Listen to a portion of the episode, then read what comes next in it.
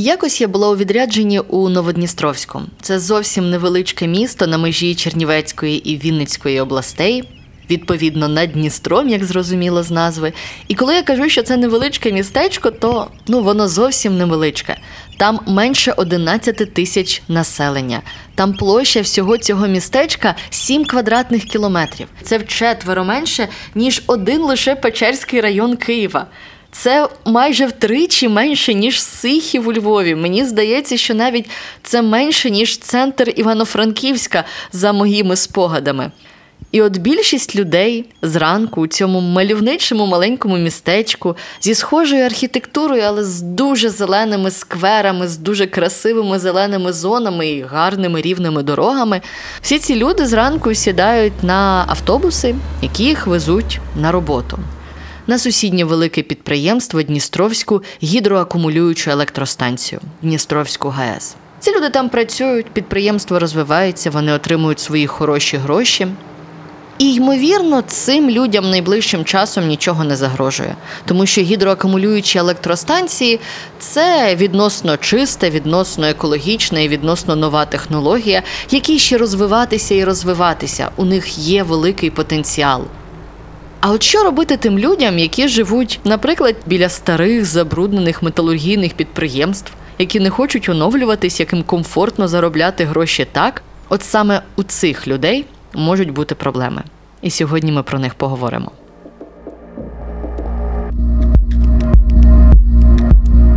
Сталими станемо. Подкаст про те, як підходи кругової економіки втілюються в Україні і як ти можеш взяти в цьому участь. Проєкт реалізується за підтримки Міжнародного фонду відродження та посольства Швеції в Україні. Думки і висновки належать автору цього подкасту і не обов'язково відображають погляди уряду Швеції та Міжнародного фонду відродження.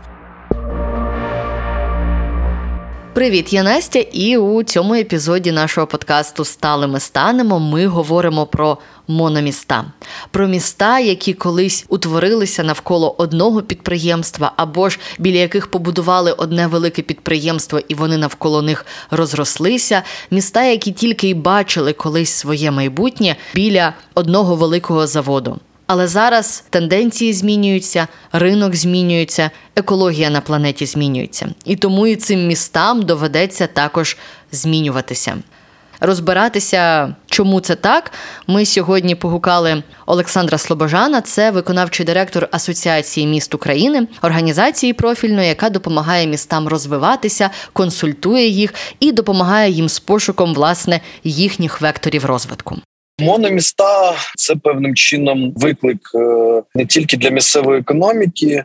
Не тільки що стосується якості життя мешканців, а й виклик і для національної е, економіки Ризик е, перший залежність від одного ну там сектору економіки або від одного підприємства, вона не дає можливість е, розвиватися іншим секторам. Чому поясню дуже просто, коли у вас є якийсь е, стабільний дохід, так ви рідко задумуєтесь над диверсифікацією своїх джерел доходів над пошуком ну альтернативних да інших. Зазвичай е, мономіста це залежні від якогось одного великого підприємства, і зрозуміло, що це впливає на самозайнятих осіб, да на так званий малий малий та середній бізнес, на цю місцеву економіку. І відповідно це впливає на надходження там по єдиному податку, і у разі якихось проблем е, з цим підприємством де-факто е, залишається без роботи велика кількість працівників. Це втрата ПДФО, а велика кількість домогосподарств втрачає купівельну спроможність. і Далі це як ланцюжкова реакція тягне за собою, що місто занепадає. Тобто, перший момент це відсутність стимулів е, для розвитку в світі, що змінюється. Другий момент величезний ризик, який іноді призводить до того, що місцева влада залежна від керівництва да, цього такого підприємства.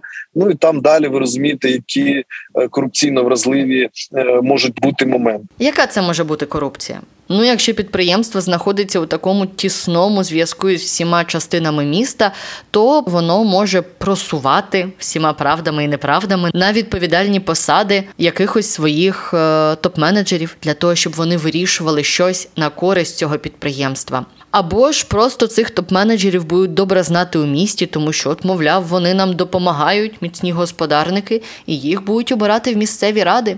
І в місцевих радах вони будуть голосувати на користь цих підприємств. А ще часто буває, що ці підприємства не екологічні, і ці голосування будуть допомагати підприємству заробляти додаткові гроші, але ціною здоров'я місцевих мешканців, здоров'я, благополуччя і комфорту навіть вплив громади або муніципальної влади на таке підприємство по різним екологічним ініціативам він неможливий. Чому тому, що завжди е, власник або керівник підприємства скаже: почекайте, ми вам платимо там стільки-то, стільки-то, стільки-то, да використовувати ці кошти як напевно там компенсацію погіршення якості життя. Якщо ми зараз почнемо вкладатися там в певні якісь речі, які є правильними, це зменшить е, надходження до вас на або вивільнення е, якихось робочих місць. Та є ще знаєте такий акцент, тому що ми звикли розуміти мономіста, як там є якась там умовна там шахта або металургійний комбінат, або це. Але ми забуваємо, що е, мономістами є ще е, міста, які знаходяться навколо да, атомних електростанцій, електростанцій або гідроелектростанцій, які теж е, носять е, ну прямий е, негативний вплив не тільки на оточуюче середовище, а й на здоров'я мешканців. І що тут відбувається, де факто ці підприємства вони не платять напряму кошти в місцевий бюджет. Вони сплачують, якщо ми говоримо про атомну енергетику, вони сплачують такий державний збір, да який називається на соціально-економічну компенсацію ризику населення, яке проживає в зоні атомних е, електростанцій таких десь 35 територій. У нас є по Україні. Ну, наприклад, Нітішин, там Вараш, те, що поближче, там Южноукраїнськ. Але тут, е, от якщо на прикладі проекту державного бюджету на наступний рік, воно дуже буде показово, що цей збір сплачує по АЕС. Да там щось до півмільярду коштів надходить на рахунки державного бюджету, а муніципалітетам вертається всього 15%. Ну розумієте, да і навіть керівник е, атомної каже: почекайте, я плачу величезні кошти в державний бюджет керівник міста каже: почекайте, а мені з державного бюджету нічого не повертається. Я мешканцям не можу там провести різноманітні програми, навіть медичного обслуговування. Додатково оці постанови, да, знаєте, з радянського союзу, які ще там е, різні ліки купляти для профілактичні там путьовки на відпочинок в санаторії, вони не працюють просто. Тобто головна небезпека таких мономіст полягає у тому, що фактично у міста немає запасного плану.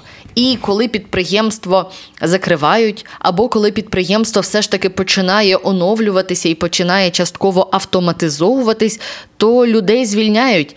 І містяни залишаються без роботи, і місто залишається з меншими податками. Ну і виходить ситуація, що в будь-якому випадку програш, що це підприємство працює і псує екологію, це погано, і що це підприємство починає покращуватись, але звільняти людей, і ти сидять без грошей, і це погано. Що ж робити? По перше, таким містам необхідно всім, звісно, все треба робити, але цим в першу чергу треба сітати і розробляти стратегію розвитку територіальної громади. Своєї і в цій стратегії передбачувати диверсифікацію джерел надходжень в місцевий бюджет, тобто виходити з негативного сценарію, що буде, коли це підприємство закриється. Да, от такий треба ставити перед собою, тобто від зворотнього. Да? Е, і потім малювати е, ідеальний образ розвитку цієї територіальної громади, е, шукати інші сильні сторони цього населеного пункту, де знаходиться таке підприємство, яке має такий вплив, перетворюючи в місто монофункціональність. Чому тому, що з часом люди все одно будуть виїжджати або на більш високооплачувану роботу, так або шукаючи ну більш безпечні умови проживання, або шукаючи більш комфортні умови. Е, все починається зі стратегії, оцінки слабких і сильних сторін цієї території. Ну це звичайний свот аналіз. Да? До ризиків відноситься те, що а що буде, коли закриється це підприємство, і тоді через різноманітні програми це можуть бути місцеві програми, да стимулювання розвитку малого підприємництва. Якщо намацали якусь таку власну особливість, якусь це перший момент. Другий момент. Це е, дуже такий е, прискіпливий підхід до державної допомоги.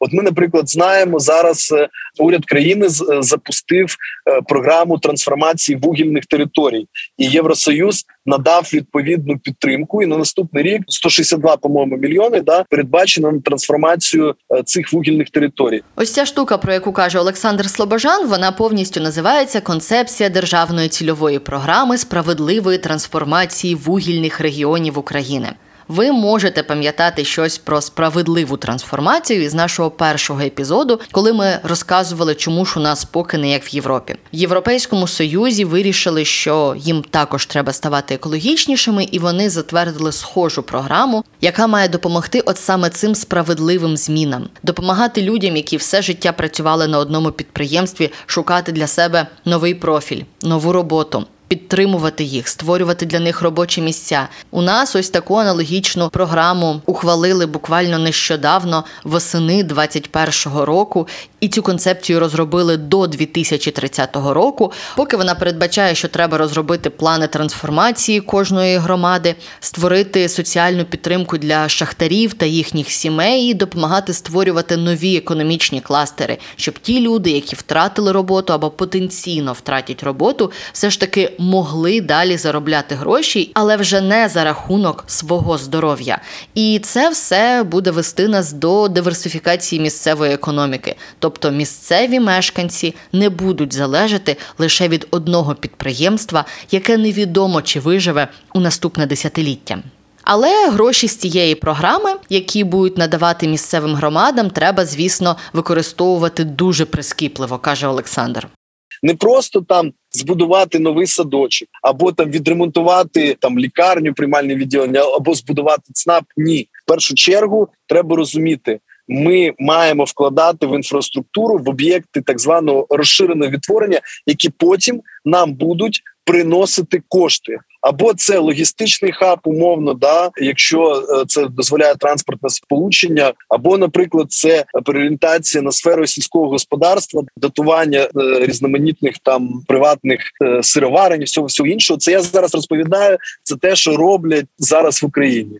Або, наприклад, якщо Волинську там область ми беремо, да це на розвиток лісового господарства і все, що пов'язано промислами, так це будівництво якихось переробних заводів, ну невеличкі та там станції, ми будемо говорити про лохину і експортування цієї лохини, е, що буде приносити як екологічно ну там чисті продукти, що буде приносити додатковий прибуток, оскільки підприємець буде сплачувати податки. Він же переростає з категорії малого підприємництва, не тільки сплачує єдиний податок, в нього вже наймані працівники є. Це ПДФО, це податок на прибуток, і воно так тяне відповідний ланцюжок.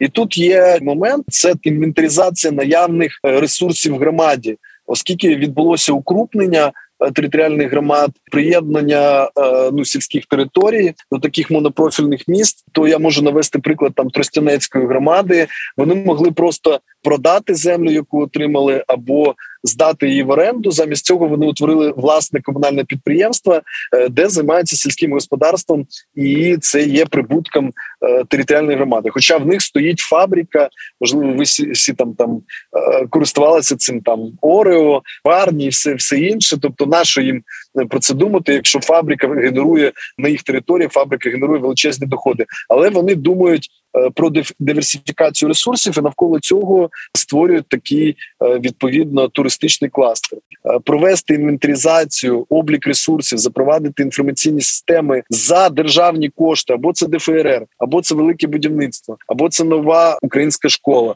або це допомога ЄС створити такі відповідно об'єкти розширеного відтворення. Оце ті такі першочергові інструменти, які може запровадити громада для диверсифікації відповідних ресурсів. Потім виростає обслуговуюча сфера, тобто ну, сфера послуг, там ресторанчики, різноманітні магазинчики і інше інше.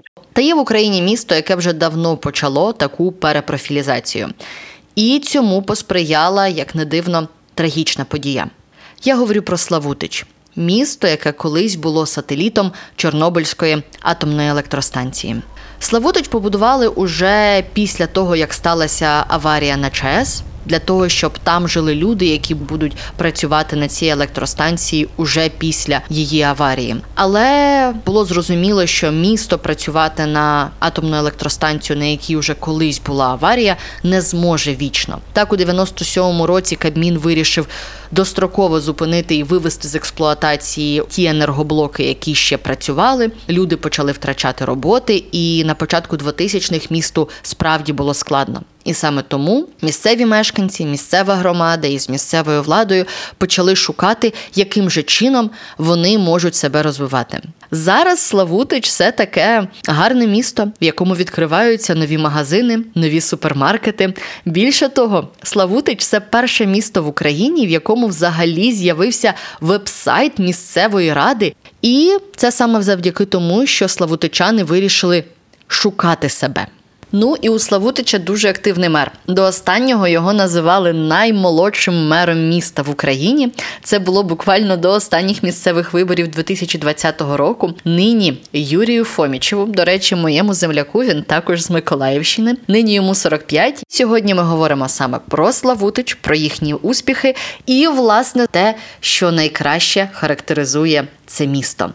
Славутич перевинаходить себе після зупинки Чорнобильської атомної електростанції. Звичайно, Чорнобильська АЕС залишається у нас головним підприємством. Сьогодні це 40% надходження до міського бюджету, але разом з тим це не 98%, як було в 2000 році. Це означає, що ми йдемо шляхом багатовекторної економіки, надаючи перевагу розвитку малого і середнього підприємництва.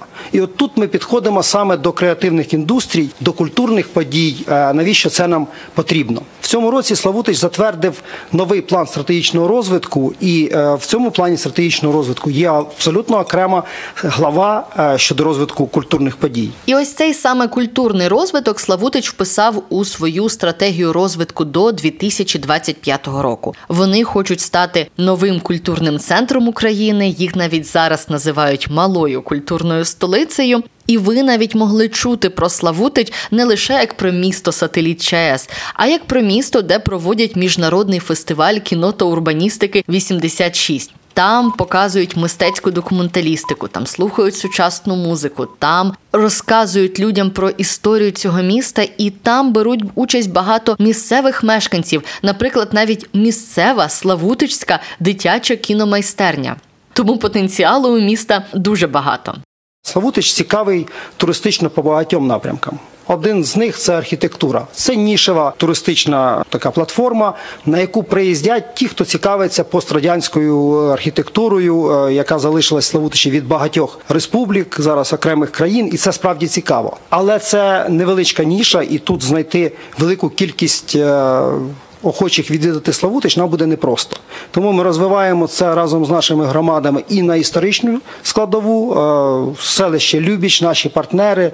Тисячолітня історія, витоки Київської Русі, все там. І Славутич готовий бути е, також платформою туристичною для такого маршруту. Ну і звичайно, Чорнобильська зона.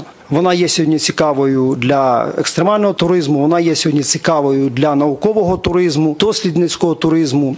І Славутич може дати цікавий продукт і в цьому напрямку. Разом з тим, в Славутичі є музей Чорнобильської атомної електростанції і розвитку міста Славутича. І в наступному році я сподіваюся, нам вдасться відновити експозицію, яка цього року була представлена на ВДНГ е, Чорнобиль Подорож. І сьогодні е, всі експонати цієї експозиції знаходяться в Славутичі. Ми готуємось до того, щоб відновити її е, роботу на постійній основі в нашому місті. І це також привертає увагу потенційних потенційних туристів. От от саме це нам цікаво, саме для цього ми створюємо події, і саме подієвий туризм може бути одним із е, цікавих напрямків розвитку місцевої економіки, розвитку малого і середнього підприємництва. І навколо цього можуть створюватися абсолютно нові е, цікаві продукти, яких сьогодні немає в Славутича, можливо, і в Україні. Звісно, кілька фестивалів на рік і кілька музеїв це ще не той рівень, якого хоче досягти місто. От я на їхньому сайті, тому самому першому сайті сайті міської ради в Україні знайшла їхню стратегію розвитку до 2025 року. Тож нині на рік Славутич приймає у себе 2136 туристів. І це в основному транзит до Чорнобиля. У них є тільки 300 місць для розміщення гостей, тобто у них немає великих готелів, де можна, щоб люди зупинялися і витрачали там свої гроші не лише на ночівлю, а й, наприклад, на сніданки і на вечері. Так от до 2025 року Славутич планує розвинутись так, щоб приймати 10 тисяч туристів на рік, і щоб 5 тисяч туристів могли заночувати в місті. В середньому зараз е, турист проводить у Славутичі біля восьми годин. От славутичани хочуть, щоб у них залишалося хоча б на добу. Це будуть додаткові гроші, це буде додаткове знайомство із культурою. І звісно, що більше грошей приходить у міський бюджет, тим краще вони зможуть розвиватися у майбутньому на ці гроші. Культура може приносити кошти створення точок е, притягнення так званих егрегорів я не кажу, що кожна така територія може стати центром туризму, навіть центром промислового туризму. Хоча, наприклад, в Німеччині там в Рурському басейні е, робили і такі речі на закритих там шахтах. Навколо них зростала інфраструктура промислового туризму, і вона приносила певний прибуток відповідному муніципалітету. Культура може приносити кошти. Є багато прикладів. Може, ви чули там Опера Фест, Тульчин, там Офест, там Буча або яскравий теж приклад міста Бар, приклад е, монопрофільного міста. Там вони яблучні фестивалі проводять, намагаються прищепити туди культурні різноманітні речі. І такий сектор економіки, обслуговуючий тут зростає, пов'язаний е, з сільським господарством.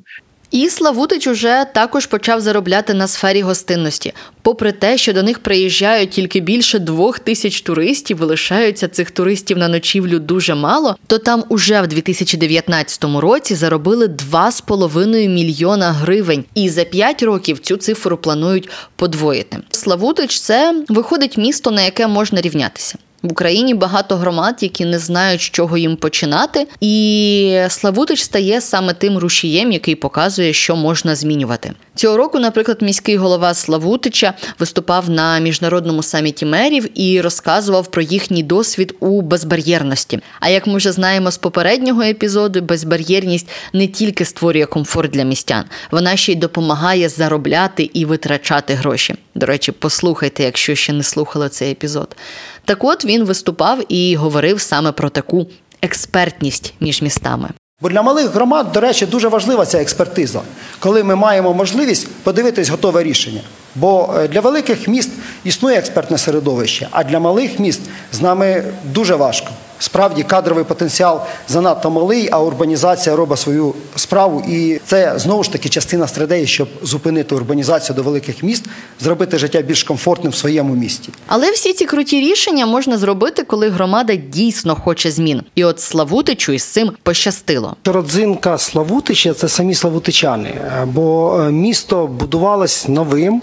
А місто будувалось таким, що сьогодні е, найстаршому корінному Славутичанину 30 35 років більше не може бути. Тобто, всі, хто е, живе в місті старше, це приїздлі з інших е, територій. А місто об'єднало в собі людей з активною життєвою позицією. Ті, які шукали щось кращого в житті. Ну, Ми сидимо вдома, нам все добре, все класно, ми нікуди не їдемо. А ті, в кого є певні проблеми, або хтось бажає розвитку, він шукає, переїздить в інші регіони, шукає іншу роботу. От такі славутичани. Вони дуже активні, вони дуже креативні. А що робити, коли такої активності немає? Наприклад, коли людина все життя жила в своєму маленькому місті своїм тихим життям, ходила спокійно собі на одну і ту ж роботу, отримувала за неї свою одну невелику, але стабільну зарплату. Вона не дуже і хотіла змінюватись, вона просто хотіла працювати, мати гроші, забезпечувати свої головні потреби і тут їй раси кажуть, треба все змінювати, треба розвиватися, твоє підприємство закривають, і давай ми тебе будемо кудись перепрофільовувати. Звичайно, будь-яка людина буде протестувати. Я уявляю себе в цій ролі, я б також протестувала. Я вже звикла, мені так комфортно. І от в Асоціації міст України пропонують цьому певне вирішення окремі міста запроваджують е, програми підтримки малого бізнесу. Це певним чином дотування малого підприємництва. Ти приходиш зі своїм проєктом, його виграєш. Що це дає? Ну, по перше, якщо людина безробітна, це зменшення. Втрат з державного бюджету на її підтримку. По-друге, це збільшення її купівельної спроможності. Вона самозайнята, вона починає вже обліковувати сплатити податки. Це єдиний податок, який зараховується. Вона йде в магазин замість там просто булки хліба, купляє тортик. А відповідно, ця торгова точка стає цікавою для ну, цих всяких мерчендайзерів. Вони починають завозити з якогось іншого підприємства, е, яке виробляє ці смаколики. А відповідно збільшується товарообіг, е, і вже цей підприємець вимушений наняти ще одну одиницю для обслуговування. Ну воно так виглядає, знаєте, як ну можливо примітивно, але так працює ну насправді економіка і е, ганятися за якимось величезним інвестором на грані фантастики, що саме вашу громаду беруть для того, щоб там збудувати альтернативне якесь велике виробництво. Якраз такими маленькими кроками це дає безпеку. Чому тому, що ну менше ризиків стає одне підприємство може закритися, а там 200 підприємств. Да, вони звісно будуть приносити менше на першочергах коштів ніж це великі підприємства, але вони дозволять в майбутньому уникнути цих ризиків. От яскравий приклад для мене завжди, е, що е, з 2012 року е, муніципальна влада Кривого Рогу, маючи все добре. Да, там величезні надходження, це бюджет донорський. Вони почали вкладати в різноманітні програми підтримки малого та середнього бізнесу і дуже нормально пережили певні скорочення на підприємстві Асілор Мітал. Звісно, що це не виглядає так, що місцева влада тут прийняла програму, до всіх звернулася і сказала: ми вам даємо там умовно 100 тисяч гривень на відкриття власної справи. Зрозуміло, наприклад, мені якби дали або вам. Ми не знаємо, з чого почати, навіть як просто зареєструватися як йти.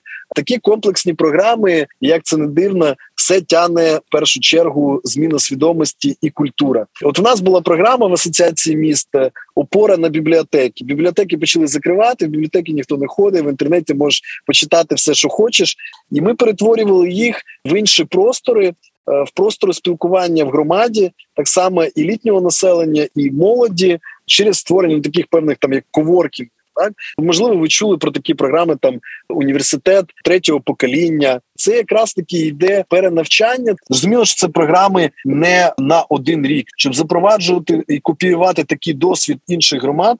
Спочатку треба сісти і перший рік часу приділити увагу розробці і написанню стратегії. Починається з того, а що ви хочете. Ви не просто обрали там місцеву владу і не просто ходите на роботу. Що б ви хотіли мати в своїй громаді? Да? Я хотів би умовно там мати для своїх дітей велику кількість гуртків. Куди я міг би їх віддати? Я хотів би мати там нормальний парк. Я хотів би мати от зі своїми однодумцями розробляти там макети літачків. Я хотів би мати то-то, то-то, то-то. І оце і стають е, певним чином потім бізнес-ідеями, на яких е, одні люди заробляють, а інші отримують е, задоволення своїх потреб. Але що як піти ще далі і спробувати створити таке місто зараз з нуля? Нове поселення, яке буде і екологічним, і прибутковим, і дозволятиме його мешканцям забезпечити всі свої потреби. Це взагалі реально? От в цьому і будемо розбиратися у наступному випуску. Будемо говорити про екопоселення чи є вони в Україні, як вони працюють у світі, для чого це взагалі нам перевинаходити місто. Тому почуємось наступної п'ятниці на Apple та Google Podcasts.